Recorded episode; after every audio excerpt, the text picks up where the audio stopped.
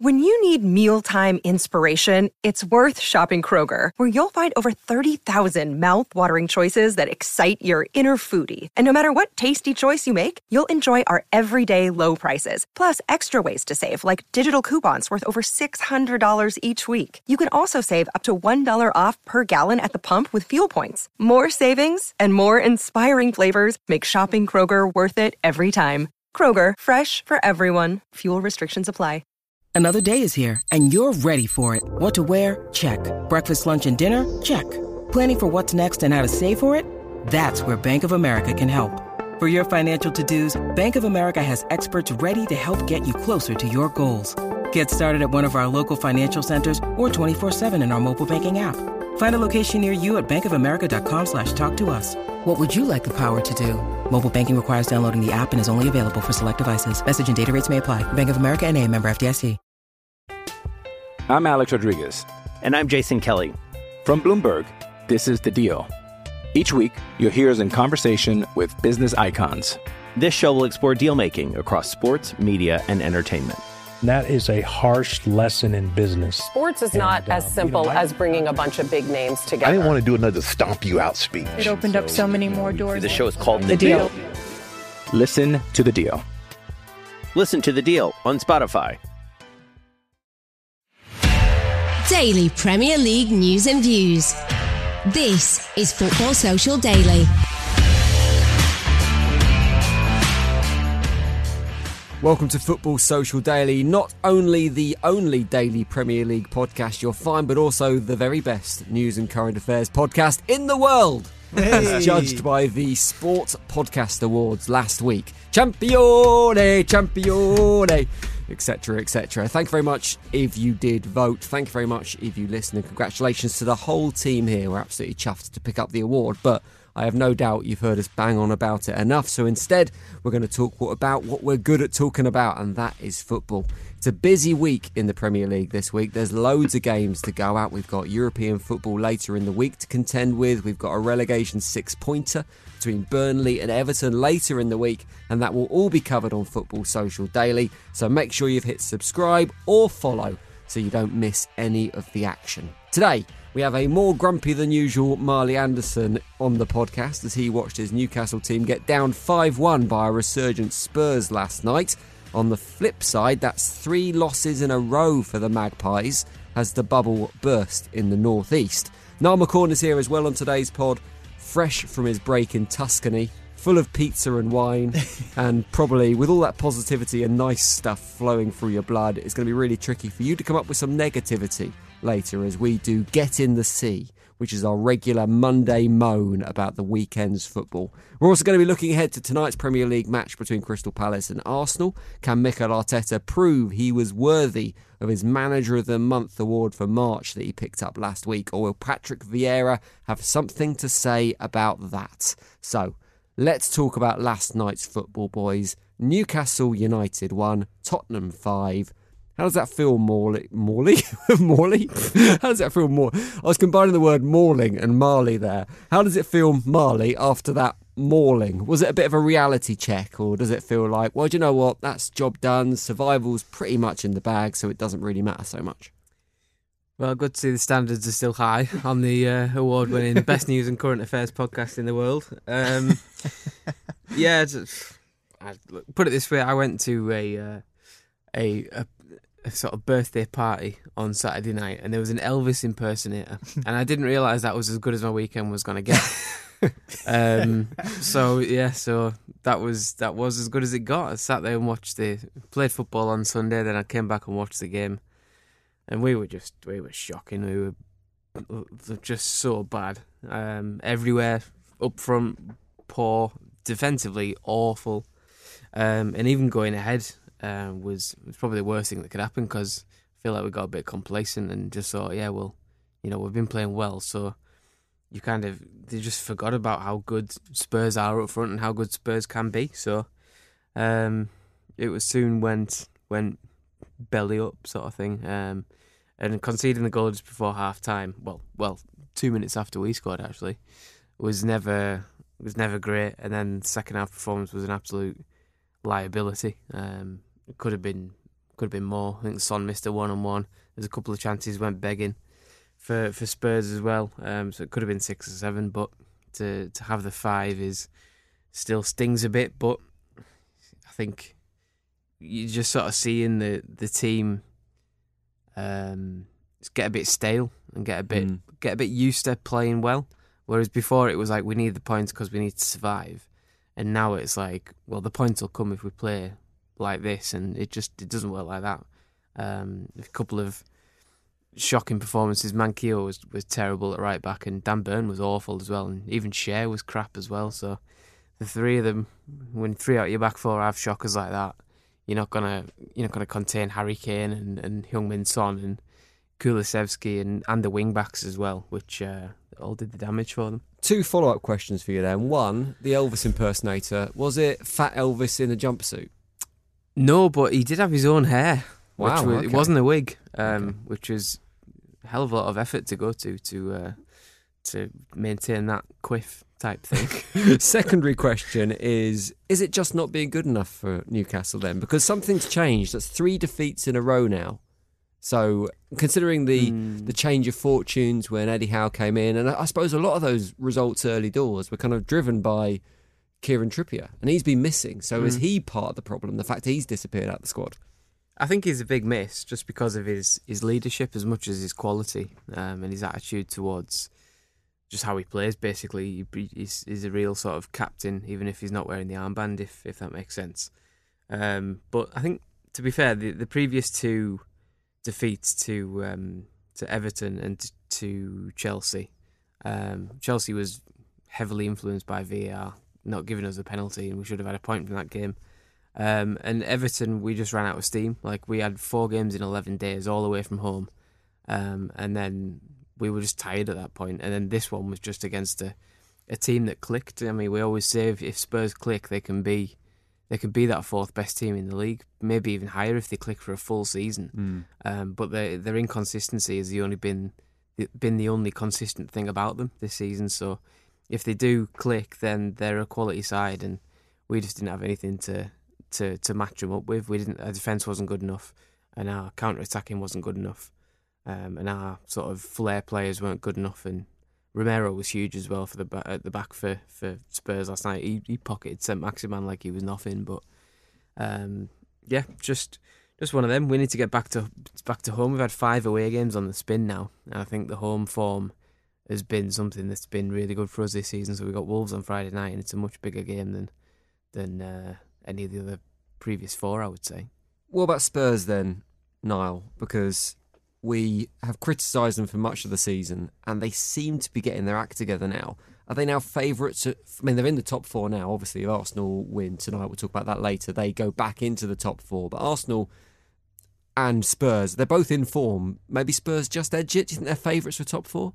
I don't think so. And the reason is because, as you say, Arsenal play Crystal Palace tonight, which we'll talk about in a minute. But also, there is two games in hand that Arsenal had uh, over Tottenham. So we always tend to do this, don't we? We always tend to give the teams points, even though they haven't won the Yeah. games. And Arsenal have got some difficult games coming up. They've got Manchester United, I think, in a few weeks as well, which would be an interesting one. But I still think Arsenal are in are in pole position. Um, I just think with those two games in hand, two wins, and they'll be six points clear of Tottenham, and I think it's theirs to lose still at this point. But you know, you never know the psychological edge of dropping below Tottenham, and Tottenham fans um, have always seen Arsenal kind of usurp them late on in a season in years gone by. There's kind of a joke amongst Arsenal fans where they call it St Totteringham's Day, which is the day where Arsenal inevitably finish above Tottenham in the league table. Um, so there's certainly a, a bit of a quip there between those two sides, but that's not to say Tottenham couldn't do it. They definitely could because, as Marley says, you know, if they click and they perform consistently between now and the end of the season, then they they're a match for anyone in the league, let alone you know anyone in the top four. So I definitely think that there's a possibility of doing that. But for every time we see Tottenham win a game like this, win convincingly and perform well, they don't ever back it up the next game. You know, we saw that win against Manchester City, and then they went um, uh, and threw it away in the next game. They uh, ended up throwing it away against Southampton. You know, they lost to Burnley. So there are results there with Spurs where you think Is this the time they've turned a corner? Is this the moment in which they're going to kick on and be consistent? But yet, there's always another result a couple of weeks down the line, That's which the makes you think thing, it, it? rewinds it back to everything that there was before. So, yeah, Tottenham, they're definitely contenders. Are they favourites for me? No, I still think that that's Arsenal. What have you made of the additions that came in in January? Dejan Kulusevski and Rodrigo Bentancur, who seem to have, I mean, their their appearance in the first team seems to have coincided with Spurs' slight change in fortune. Do you think they've been instrumental in turning around that form? I like both players a lot. Um, Bentancur, I think, has been really useful for them in the middle of the park. Owen, who works for us here at Sports Social, is a Tottenham fan, and he says that the fact that they've missed Oliver Skipp has been actually quite important to them in their midfield this season. He's been injured, he's not been available. And so then to go and sign someone like Bentancur in January and for him to kind of slide in there and look accomplished. And I think he's a better player in that midfield than what they've got. I think personally he's better than Winks. I think he's definitely better than Højbjerg. So for me, I think Bentancur's been um, a, an excellent addition, but Kulusevski's been better for me. I think he's been a, a better addition. Um, we talk about Tottenham's forward players and how they can make the difference. Son, Kane, Lucas Moura, three players who on their day, if they can all fire in in sync in in sync, then there's a good chance that Tottenham win. Um, we talked about when Christian Eriksen left, there was a problem that creativity needed to be filled. I think uh, Kulusevski, you can add him to that list now, and I suppose there needs to be that sort of contingency plan for Tottenham because there's a chance that they could lose players Mm. as much as sign them. We've known about the interest in Harry Kane for the last 18 months, two years. So, you know, there's a potential that players could depart. But I, I think both players have been excellent. Yeah, I really do. And, you know, if they do finish fourth at the end of the season, I think we can happily sit and say, well, Tottenham didn't do much in the transfer window in the last few years, but the two signings that Conte did manage to bring in, Bentancur and Kulusevski, have both been really, really important. But I guess it's one of those where they have been influential now, but the proof is in the pudding at the end of the season. Two players that Conte didn't seem particularly impressed with the fact he brought them in, and he was again downplaying his chances of getting that top four position. He was backing Arsenal to get that Champions League spot. As Niall mentions there, Marley, there is a question mark over the future of certain Spurs players, not least Harry Kane. But I suppose that future hasn't been decided. The only team that were previously interested in Kane or could previously afford Kane were Manchester City. The signs at Manchester City are they're going to be going under Haaland in the summer, so Kane will be surplus to requirements. So is that what Spurs are playing for now? Is Conte playing to not only get that Champions League spot, but potentially hang on to Harry Kane and keep in, him in North London? Because I'm sure Mm. if Harry Kane feels he can win stuff at Spurs, he would stay there. Yeah, yeah, but yeah, he's probably got to look at the previous ten years and say, "What have I won recently?" Like, you can you can look at Spurs and say, "Yeah, they're equipped to win stuff," but until you win something, it's just it's a Just pipe dream, words, isn't it? yeah, it's really, just words. yeah, it's Mm. just it's not not it's not there. So, but I mean, that's the thing with Kane. Like everyone would love to sign him, but only uh, two or three clubs in the world could sign him. Um, one of them is Man City.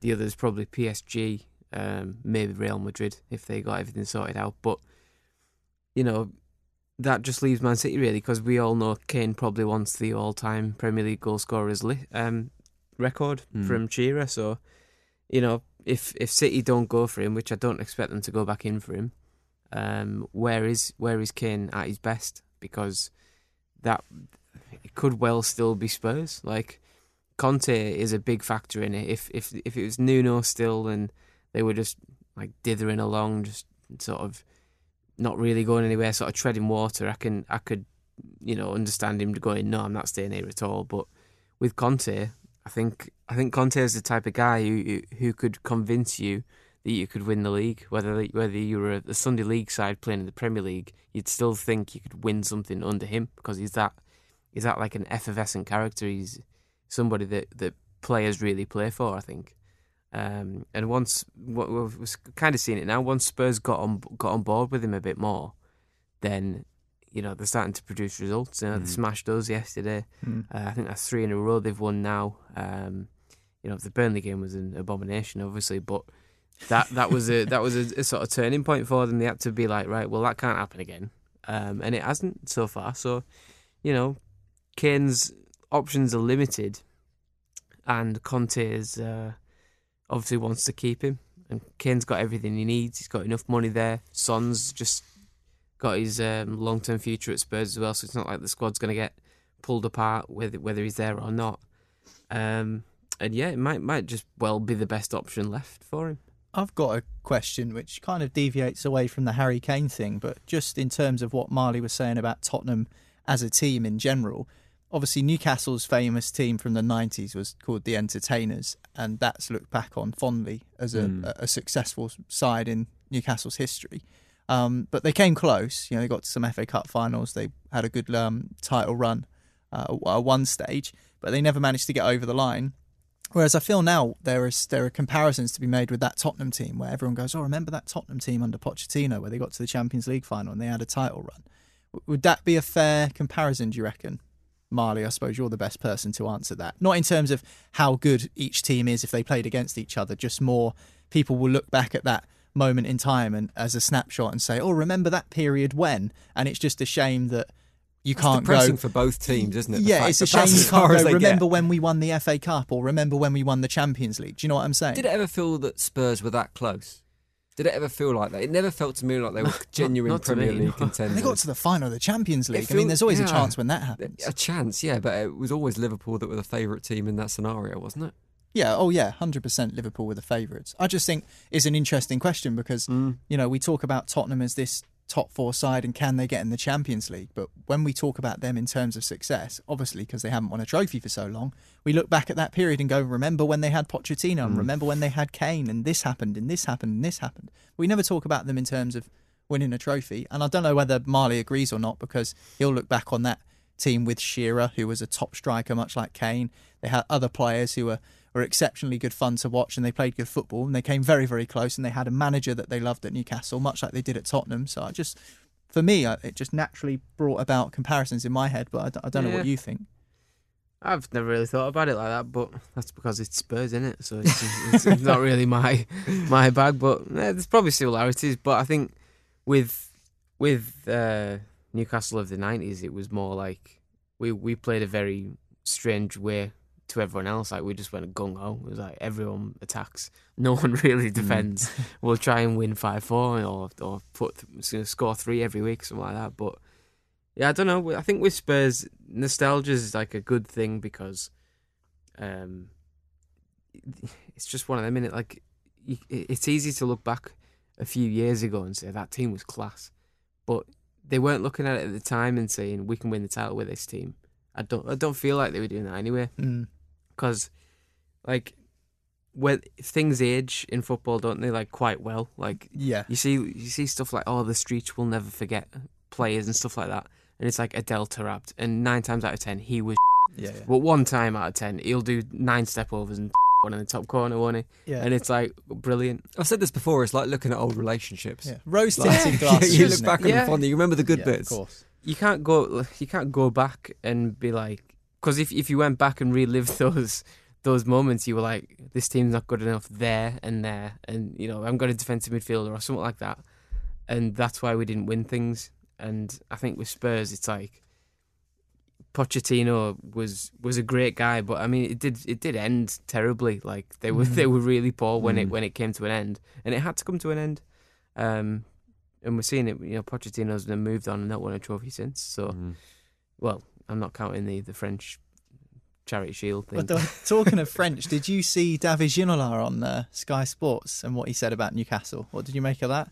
I didn't see it. What did he say? He I basically turned it just straight off after you believe it or not. he basically just um he just said that they need to rip up the whole team and start again at Newcastle. Which is exactly probably what they're going to do. Well, maybe, but they've signed some good players, Mm. and you know they've not they've not been um, that poor for a long time. You know, a result like that, and I just thought it was really interesting. He said, you know, you can't get beat five one; it's just not acceptable. Um, and, and you know, he was uh, he was he was quite scathing in his assessment of Newcastle. Um, obviously, he still has a passion for the club, but um, I just thought it was interesting what he You'd- said. You'd like to think Newcastle's results are going to improve when you look at their fixtures. Wolves, Leicester, Crystal Palace, Norwich City are the next four. There's some points in that. But as for Spurs, how long will they maintain their top four position? Potentially not long because it comes down to what Arsenal can do tonight at Crystal Palace. Just a single point will be enough to reclaim that top four spot. We'll talk about the game next on Football Social Daily. Football Social Daily. Subscribe to the podcast now so you never miss an episode. Hey, it's Kaley Cuoco for Priceline. Ready to go to your happy place for a happy price? Well, why didn't you say so? Just download the Priceline app right now and save up to 60% on hotels. So, whether it's Cousin Kevin's Kazoo concert in Kansas City, go Kevin, or Becky's Bachelorette Bash in Bermuda, you never have to miss a trip ever again. So, download the Priceline app today. Your savings are waiting. Go to your happy place for a happy price. Go to your happy price, Priceline. I'm Alex Rodriguez. And I'm Jason Kelly. From Bloomberg, this is The Deal. Each week, you'll hear us in conversation with business icons. This show will explore deal making across sports, media, and entertainment. That is a harsh lesson in business. Sports is not And, uh, as simple you know, I- as bringing a bunch of big names together. I didn't want to do another stomp you out speech. It opened up so many more doors. The show is called The Deal. Listen to The Deal. Listen to The Deal on Spotify. Football Social Daily. Find more great sport at sport-social.co.uk. Welcome back to Football Social Daily. Crystal Palace versus Arsenal is Monday night football. Instantly, if you want to get a review of the weekend's action, you can join Fergal at the team on last night's podcast. Go back in your podcast feed and have a listen to Sunday night's Football Social Daily. All the big games discussed, including that shock 4 1 victory for Brentford over Chelsea across the weekend. But tonight it is a London derby. It's Crystal Palace versus Arsenal. Can Arsenal grab fourth again with a win or even a draw against Palace tonight at Selhurst Park? One defeat in the last seven for Arsenal. They're going to fancy their chances going into this one now. Yeah, I think so. I think Arsenal are the favourites. They have to be. If they want to finish fourth, they need to be beating teams like Crystal Palace. But as we've seen in games this season where Palace have played the so called elite clubs, they've made it tough for them. They've not made it easy. And Manchester City would be the prime example of that, where they've beaten and drawn with Manchester City in their two games with the league leaders this season. So it's definitely something to, to bear in mind. I certainly think with Crystal Palace being managed by Patrick Vieira, that adds another interesting dynamic, which will be Yep. something worth looking out for this evening at Selhurst Park. But I certainly feel that, that Arsenal have to win tonight, and they will win tonight. They had Aaron Ramsdale injured uh, before the international break. He pulled out of the England squad. He's had a, a couple of weeks to recover. Maybe he'll be back. Saka as well had COVID for well, COVID inverted commas for England. Well, yeah, and he could well return, and that will only be a boost uh, to Arsenal. But I was looking at the stats before this game, and Christian Benteke, I think, has scored more goals against Arsenal in his career than any other club. Wow. Uh, so maybe one to watch. You know, watch out for Big Christian. He could be uh, out and about hunting for those goals tonight. But you'll do well to score off the bench.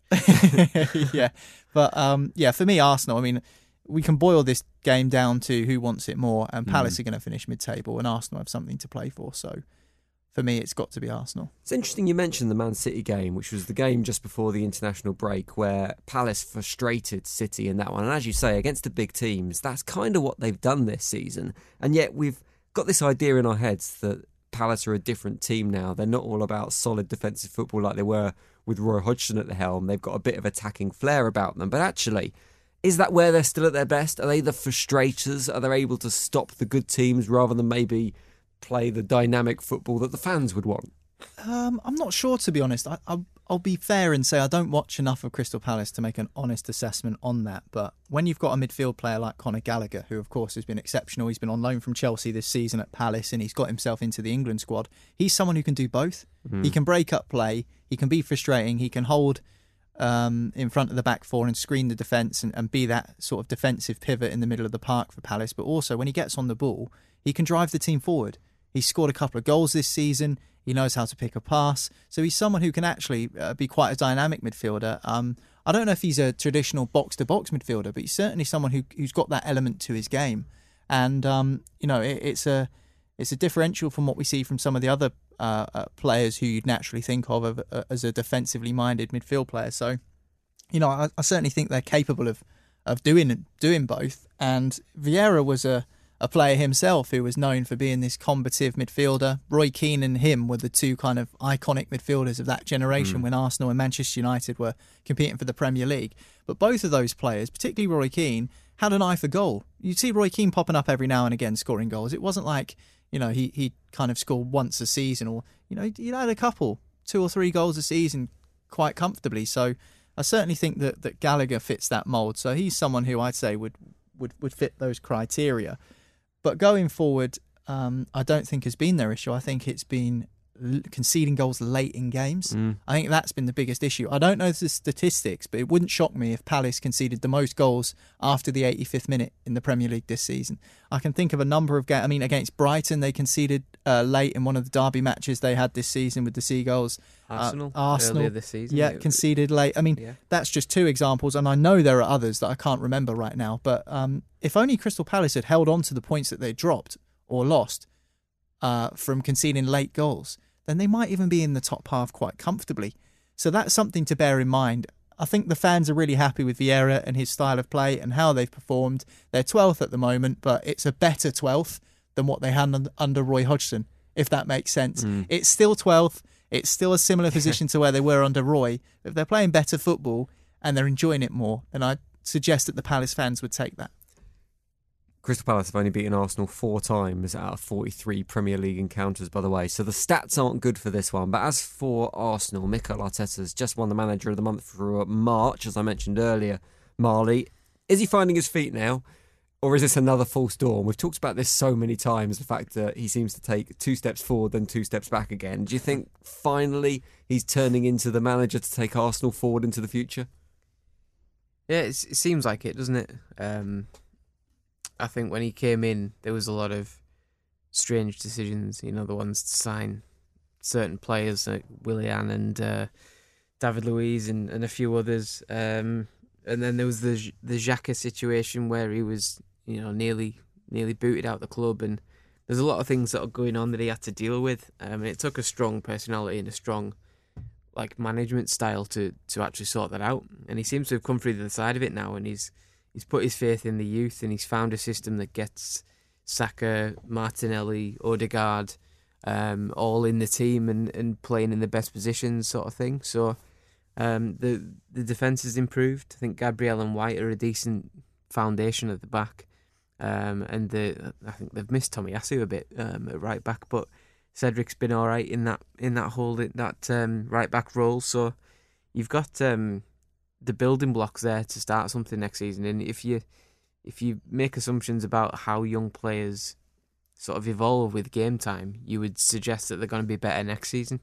You know, Mm. once you get more experience and you get uh, you know you get five or six 21 to 25 year olds in your team, you're going to get better season on season. Um, and if they can add a striker in the summer, um, or, or two strikers ideally, um, they would be a real, really strong team next season because the building blocks are there. Like I said, you know, Saka and Martinelli was superb in his last game. Like Mm. he was, he's just, he's ridiculous, ridiculously talented player.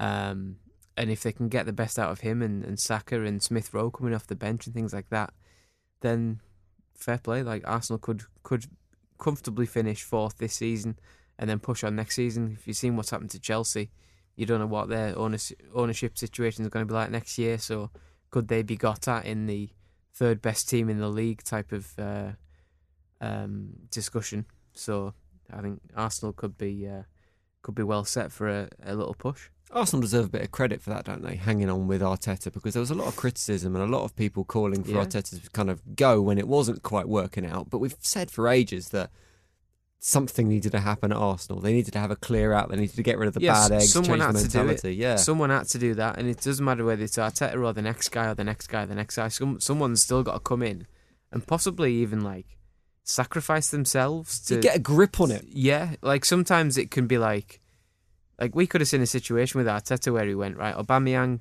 go, Xhaka go, and a few other people people go, and then he the results could have went south, and he could have been sacked, Mm. but he still would have done a good job in the long run because he got rid of the problem and got rid of that virus at, at Arsenal, which was the the um the, the sort of attitude of the players. Whereas What's the attitude of the senior players, which is concerning. Yeah, well, that's but like because you because you have to put that faith in the younger lads. Yeah. You, you know, you never know how that's going to go, and luckily, and and and you know, it's it's worked out for him so far, and fair play to him because that that work always needed doing. Like I said, you know, um, if it was Unai Emery, it might not have gone as well. You never know, but you know, instead they all just. You know, took the mick out of him for trying to say good evening, every uh, everything, and then they binned him off after a few bad results. But he knew there was a problem there, and the problem was still there when Arteta was there, and he was like, "Right, this is Yeah. a problem." But it takes a big set of balls to to say, "Right, Aubameyang, off you go." Mhm. You know, hundred goals in whatever, um, 150 games, something something weird like that. Um, and yeah, fair play to him for for coming out the other side of it and looking like a stronger club. You mentioned some of the team news questions, Niall, earlier with potentially Aaron Ramsdale missing tonight, Saka potentially coming back from COVID. We don't know whether either of those will be available for Crystal Palace. Olise looks like he's still out. Wilf Zaha may or may not be back after a hamstring injury as well. But that Wilf Zaha question mark. Once there was a time when if Wilfred Zaha wasn't playing, Palace would write off their chances from day one. Is he still as important to that team, or have they managed to build around him so they're stronger across the park now? I'd say the latter. I think that you're right with what you say. There was a time last season where if Wilfred Zaha wasn't in the Crystal Palace starting 11, their chances of winning were diminished quite significantly. And I think the statistics are there to support that. Mm. I can't remember what they are, but I remember seeing some at some point that you know their record without Zaha compared to with in Premier League games over the last couple of seasons is quite stark in terms of they lose far more when he's not in the team. But I'd agree with what you said there, and, and that they've managed to to build a, a way of playing which they don't rely as heavily on Wilfred Zaha. I think they've got better attacking players. I think though that the fact that they could be missing Michael Olise tonight is important because to have Zaha and Olise missing, two important creative players, that will be a blow to Patrick Vieira. There's no doubt about it. I think Olise has been one of the outstanding young talents in the Premier League this season. I think he's been brilliant, um, super consistent. Still only I think 19 or 20. Um, scary to think how good he could potentially become. So I think that's a really uh, bright prospect for Crystal Palace fans to be excited about. But he might not play. But I- I'd agree though in general that the general um, point of the fact that they are less reliant on Wilfred Zaha, I would 100% go along with that. But missing Olise tonight, whether that um, makes a difference, uh, so too missing Wilfred Zaha against a team as good as Arsenal. Yeah, that that's that that will be interesting this evening to see. But I just think in general, uh, from a general perspective, I would absolutely agree with the fact that they are less reliant on Wilfred Zaha. I don't know if the statistics back that up, but it feels like that from the good old fashioned eye test. Well, if you go back to February 2001, Crystal Palace went through a run of losing 18 out of 20 Premier League games when Wilfred Zaha didn't play. 2001. Two- 2021, sorry. That's it. Zaha looks well for a 45 year old, didn't he? 2021. So the stats are there to back that up anyway. That game, Crystal Palace versus Arsenal, is tonight, kicks off 8 o'clock UK time. Right, we're going to get all grumpy next. It's time for our Monday moan. We're going to be putting something in the sea that we didn't like from the weekend's football action. We'll wrap up Football Social Daily with that next. Football's Social Daily. Find more great sport at sport-social.co.uk.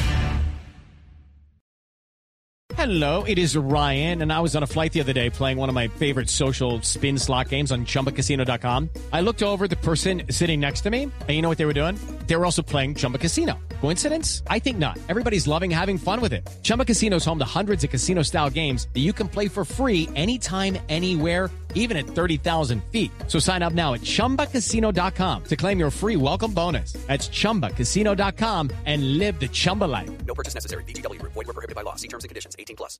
It is Ryan here, and I have a question for you. What do you do when you win? Like, are you a fist pumper?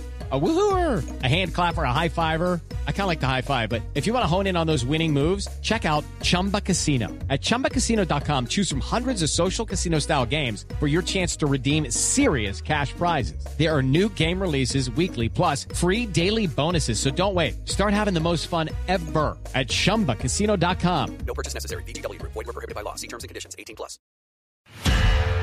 Football's Social Daily. Subscribe to the podcast now so you never miss an episode. Final bit of today's Football Social Daily. Let's get grumpy. Let's get something in the sea. We're going to have a moan about something that's wound us up over the weekend's footballing action. Niall, you can go first. What are you getting grumpy about? I am getting grumpy about. Well, I couldn't decide actually, but I may as well just stick the whole club in the sea, and that's Everton. yeah, fair enough. I, I saw Frank Lampard's post-match interview saying that he felt that his side deserved something from the game. They had a decent first half, but I thought they No, were they rubbish. didn't. I Hmm. thought they were absolutely rubbish. And it's what seven out of eleven Premier League games that he's lost now since he's taken over as Everton manager. Um, I really like Frank Lampard. He was one of my favourite ever Premier League players growing up.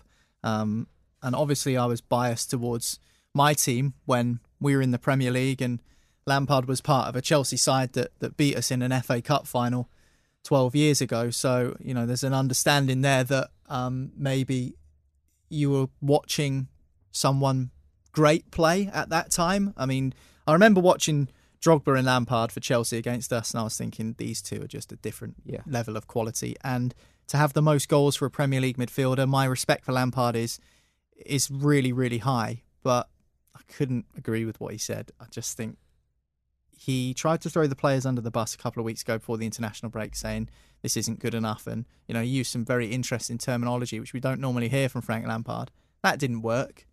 Um, you can try and put an arm around the shoulder. That doesn't work. I think Everton will survive. I think they will, but it's not going to be easy. And it's what going to happens be beyond close. that? Because at the moment they'll be right back in that relegation fight again. Well, because survival. They can't recruit. Survival properly. is key. Survival. I mean, you can only look at the short term at the moment. The long term is they've got the stadium, haven't they? Coming at Everton in the next couple of seasons. But if they're in the championship, Mm. then who knows what happens with that stadium and what happens with the infrastructure, what happens with the club. They've lost more money than any other club in the Premier League, I think, over recent years. Um, Alisher Usmanov is a Russian businessman who was uh, partially funding the club through his sponsorship um, with the company USM. That's been thrown into doubt due to the current crisis and war in Ukraine. Um, so I think that there are so many question marks over Everton, and the reason that they could only sign players like Demarai Gray for a million pounds and Andros Townsend, who's out for the rest of the season, by the way, with an injury, on a free transfer, was because they spent so much money Yeah. on stuff, and they just can't afford to do that anymore.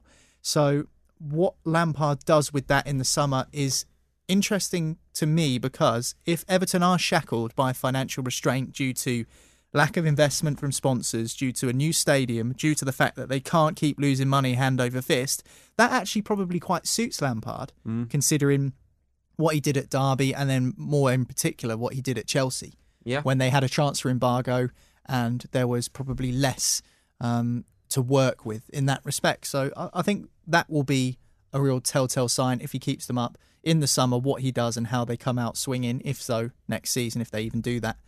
We'll, we'll wait and see. But the fact that he said that, I know he's not going to throw his players under the bus again in as many weeks because that's never a good look. But for him to come out and say that his side deserves something in the game that they had against West Ham, I, I can't agree with that. And equally, this is why I'm putting all of Everton in, in the sea today. Michael Keane, he's having a shocking season. Shocking, shocking season. He got sent off after 60 something minutes. Um, West Ham had just retaken the lead, I think, through Jarrod Mhm. Bowen. That was a scrappy, not a scrappy goal, but Everton shouldn't have really conceded it. Yeah, it was. Iwobi's Yeah. touch Yeah. was. It's it's a poor goal. You'd see yeah, better in year seven football match. Yeah, it's a it's a poor poor goal. I mean, Iwobi could chuck him in the sea for, yeah, Uh, while we're at it. I've But but Michael Keane getting sent off when you're Third two game one in a down with 30 minutes left of the match to play, and you're chasing the game, and you're having a terrible season. Hmm. He's now going to miss the next game.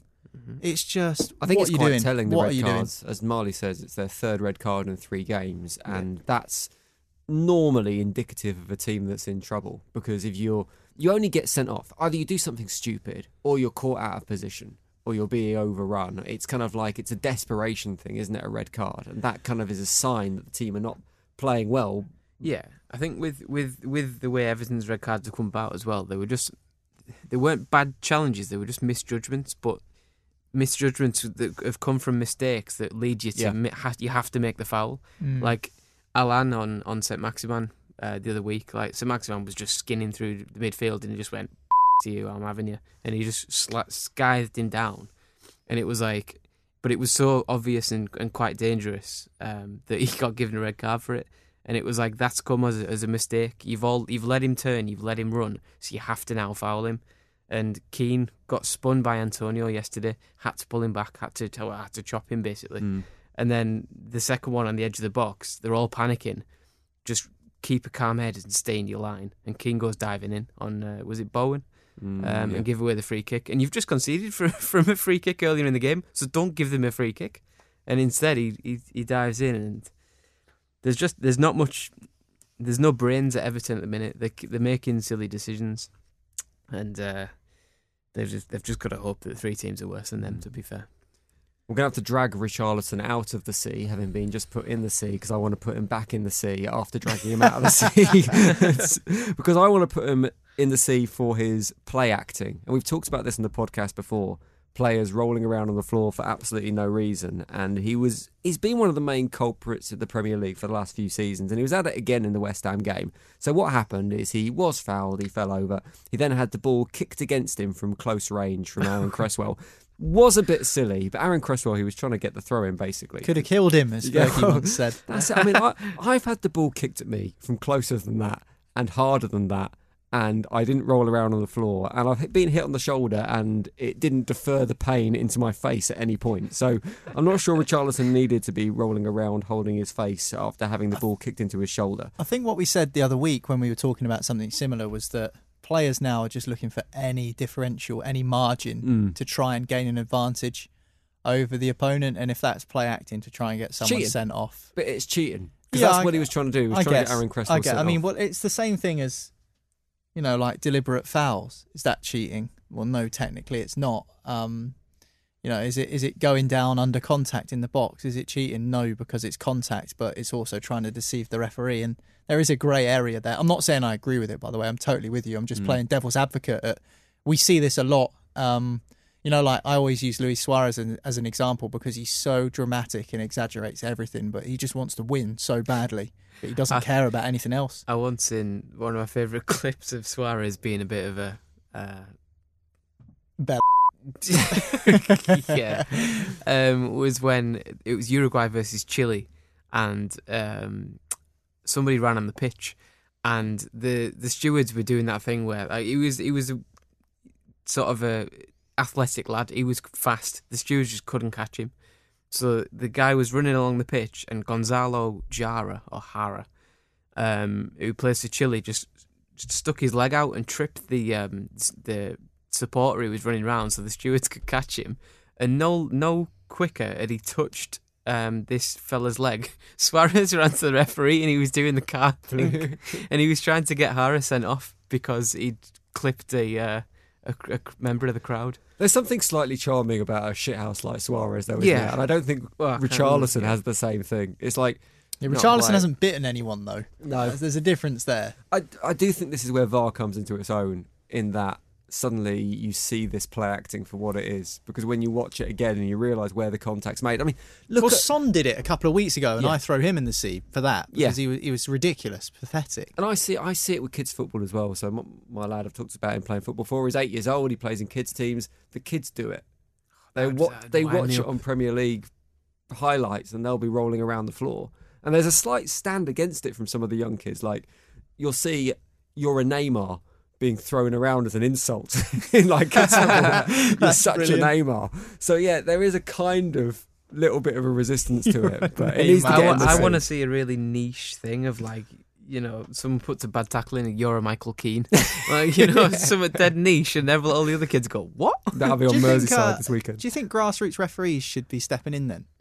Do you think that they should be sending kids off? I know no one wants to send a kid off because I don't the, think the whole point is for them to have I'd fun send, and play the game. I'd game. send a kid off. It's up to the coaches. They'd learn I a think. lesson, It's wouldn't up to the coaches. I'd send a kid off if he ran to the corner and did Mbappe's celebration. I'd be like, nope, off. It's all about Ronaldo's celebration around these parts, Marley. You should know that. if Uh, anybody right, shouts, "Sue," one more I'm get like, in the nope. sea. What are you going for? Um, f- for me, but I could have put I could have put one of the Everton Everton things in the sea as well because plenty of that wound me up at the weekend. But um, I'm going to go for for Roy Hodgson. Um, because I was watching match the day before on the way into work, and uh, I seen him uh, moaning about Jota's foul um, that was given as a penalty, you know, in the like, last minute of the Liverpool Watford game. Um, and I was like, "What's what's he? what's he going on about here? And you seen the challenge, and I, I can't remember who it was on on Jota, who, basically just wrestled him to the floor, physically had had two hands around him, wasn't looking at the ball, and it was the clearest penalty you've ever seen. And then Hodgson comes out and he's like, "Whoa, that's not what VAR's for." yes, it is, Roy. yes, it is. And I don't know what he thinks VAR's for. Um, you know, watch to, to watch reruns of Doctors on BBC One or something like that. It- but it, it is absolutely for missing things, things that the referees missed. The referee's got. Mean, how many players are in the box at, at a penalty? Eighteen, maybe. Um, so he's got plenty of stuff to watch, and he can't see everything. So when the the game, when the ball gets cleared, and the referee's assistant in the in the VAR room are looking at it, that's exactly what it's for. It's for have we missed anything there that could have been um, a potential, you know, golden iron opportunity or just a clear foul, basically. And you look at Jota, and he, all he's trying to do is he's got his eyes on the ball, he's looking for it, um, trying to get a touch on it, and he's the the player he's is being marked by is just got his two hands around his waist, and he's just making sure he, he, he gets to the floor rather than gets to the ball. Um, so yeah, Hodgson for me for just not understanding what VAR's for. It's like that is that is literally what it's brought in for. Oh, I didn't think we used it for that. The, the quote, the what do you think from- it was for? The quote from Roy Hodgson is, so, should I try the Roy Hodgson voice? Oh. No. All right, I won't. They'll rescind our award if you do. Jurgen didn't see it. He's asking me what's happening. I'm saying, I don't know. What is it? Not one of the Liverpool players complained about having been fouled. For the game to be stopped in the 88th minute and then being given the chance to seal it 2 0, it leaves a rather unpleasant taste in the mouth. That's Roy Hodgson See, having like- a bit of a whinge. Even that, like hinting that the minute affects anything. Like if you get fouled in the first minute, it's a penalty. If you get fouled in the 96th minute, it's a penalty. Hmm. So, oh, it's in the 88th Can minute. I, uh, what? Because you want a grandstand finish and you might nick a point at Anfield? No, sorry, right. Can I can um, get in the sea. make a proposal that we change the name of this segment from "Get in the Sea" to "You're taking the piss," and just use the clip of Roy Hodgson saying "You're taking the piss" as as the intro to it. Yes, uh-huh. that is an exact. You've tried to change it to get in the bin before, and I've I've rejected it. But I'm, if you can find the clip and we can use that, I'm perfectly happy to change the name of the feature. That, that was a really awkward interview, wasn't it? It was Yeah. match of the day, wasn't it? The BBC guy, and he, he pretty proper went for him. And at that point, I, I changed my opinion on because Roy Hodgson comes across as quite like a just a nice old man, but then you see him in that clip and you think, oh, he's actually a dick. that and Harry Redknapp complaining about being Nah, called a wheeler I dealer. no wheeler dealer. Oh, yeah. they're, they're two, the two greatest I'll, uh, post-match interviews of all time. I'll tell you what, for the joy of the listeners, I'll insert those two clips into the podcast now so people can listen to them. And you, when you've made your name as a wheeler and dealer, there's not No, been much not wheeling really, and no, dealing, no, has no, no, I'm not a wheeler and dealer. No. Oh, oh, no, I didn't mean it like that. I didn't mean it like that. Harry. Well, nobody got a name as a No, I wheeler got and dealer. Don't, even, don't say that. I'm a football manager. No, no, I, I'm, I'm Well, genuinely let's start asking which again. one. Start again. Which one? Well, how many were there? They only had two shots at goal. One was a penalty, and one was a strike at goal our goalkeeper saved. So what decision are we talking about? Okay. So, So- you know, let's let's not take the piss here. I, I certainly wasn't. Well, I think you are, but there, there you are. I wasn't. Well, we start again, shall we? Or else Yep. you can use that if you want. No, no, I don't So think you they'll want start- that. start again. It was a genuine question. Well, I won't mention it then. You know, there wasn't a penalty in the game. There wasn't one of those ridiculous situations in the game. That didn't happen. So let's just talk about our performance. Roy, a satisfying day at the office? Yeah, I thought we played very well. First half, particularly, it was a, it was a pretty even contest. Did you not feel? Not particularly, no. I thought we had the better of the first half, and I thought we had clearly the better of the second half. Any decisions in the game that you weren't happy with? No, we've already been through that. We went through that before you've uh, restarted the interview, so I'm not prepared to talk about decisions. If, if people who watch the television can't see what decisions I'm talking about, then let's forget about it.